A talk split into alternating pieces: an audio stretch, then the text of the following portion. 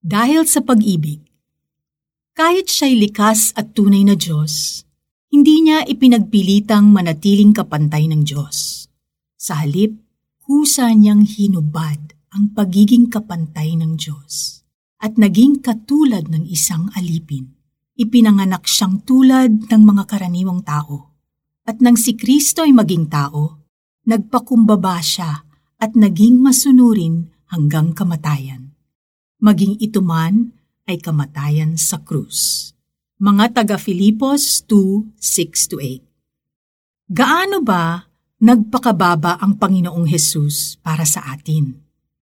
Pagkadakip kay Hesus, dinala siya sa mga pinuno ng sinagoga para litisin kahit hindi pa taktang oras.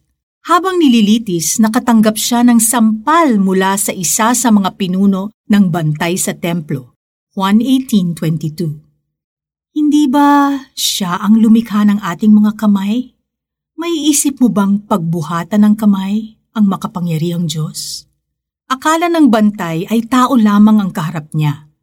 Yes, noong si Jesus ay namuhay dito sa lupa, he was 100% man.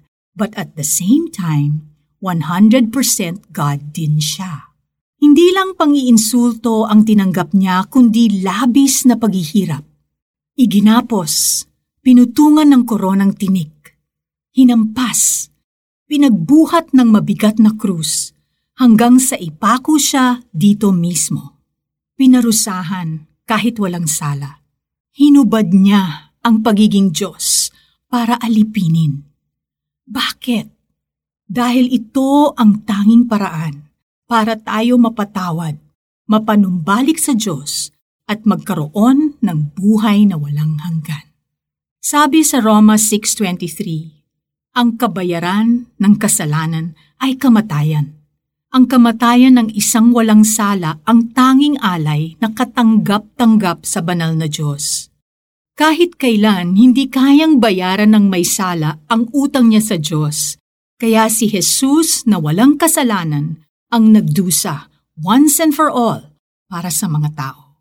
Sa kanya lamang matatagpuan ang kaligtasan, sapagkat walang ibang pangalan ng sinumang tao sa buong mundo na ibinigay ng Diyos sa mga tao upang tayo ay maligtas. Mga gawa 4.12 Mahirap maunawaan na ang Diyos na omniscient, alam ang lahat, ay hindi umurong hanggang kamatayan kahit alam niyang magiging napakahirap ng kanyang haharapin. Ang Diyos na omnipresent, nasa lahat ng dako, ay hindi pumalag ng ipinako sa krus. At na ang Diyos na omnipotent, higit na makapangyarihan, ay nagpakumbaba, naging tao at namatay sa krus para sa ating kaligtasan nagpabugbog para sa ating kagalingan, nagpagapos para sa ating kalayaan, inialay ang kanyang sarili para tayo'y mapawalang sala. Yan ang pag-ibig ng Diyos para sa iyo at sa akin. Ano ngayon ang response natin sa pag-ibig niya?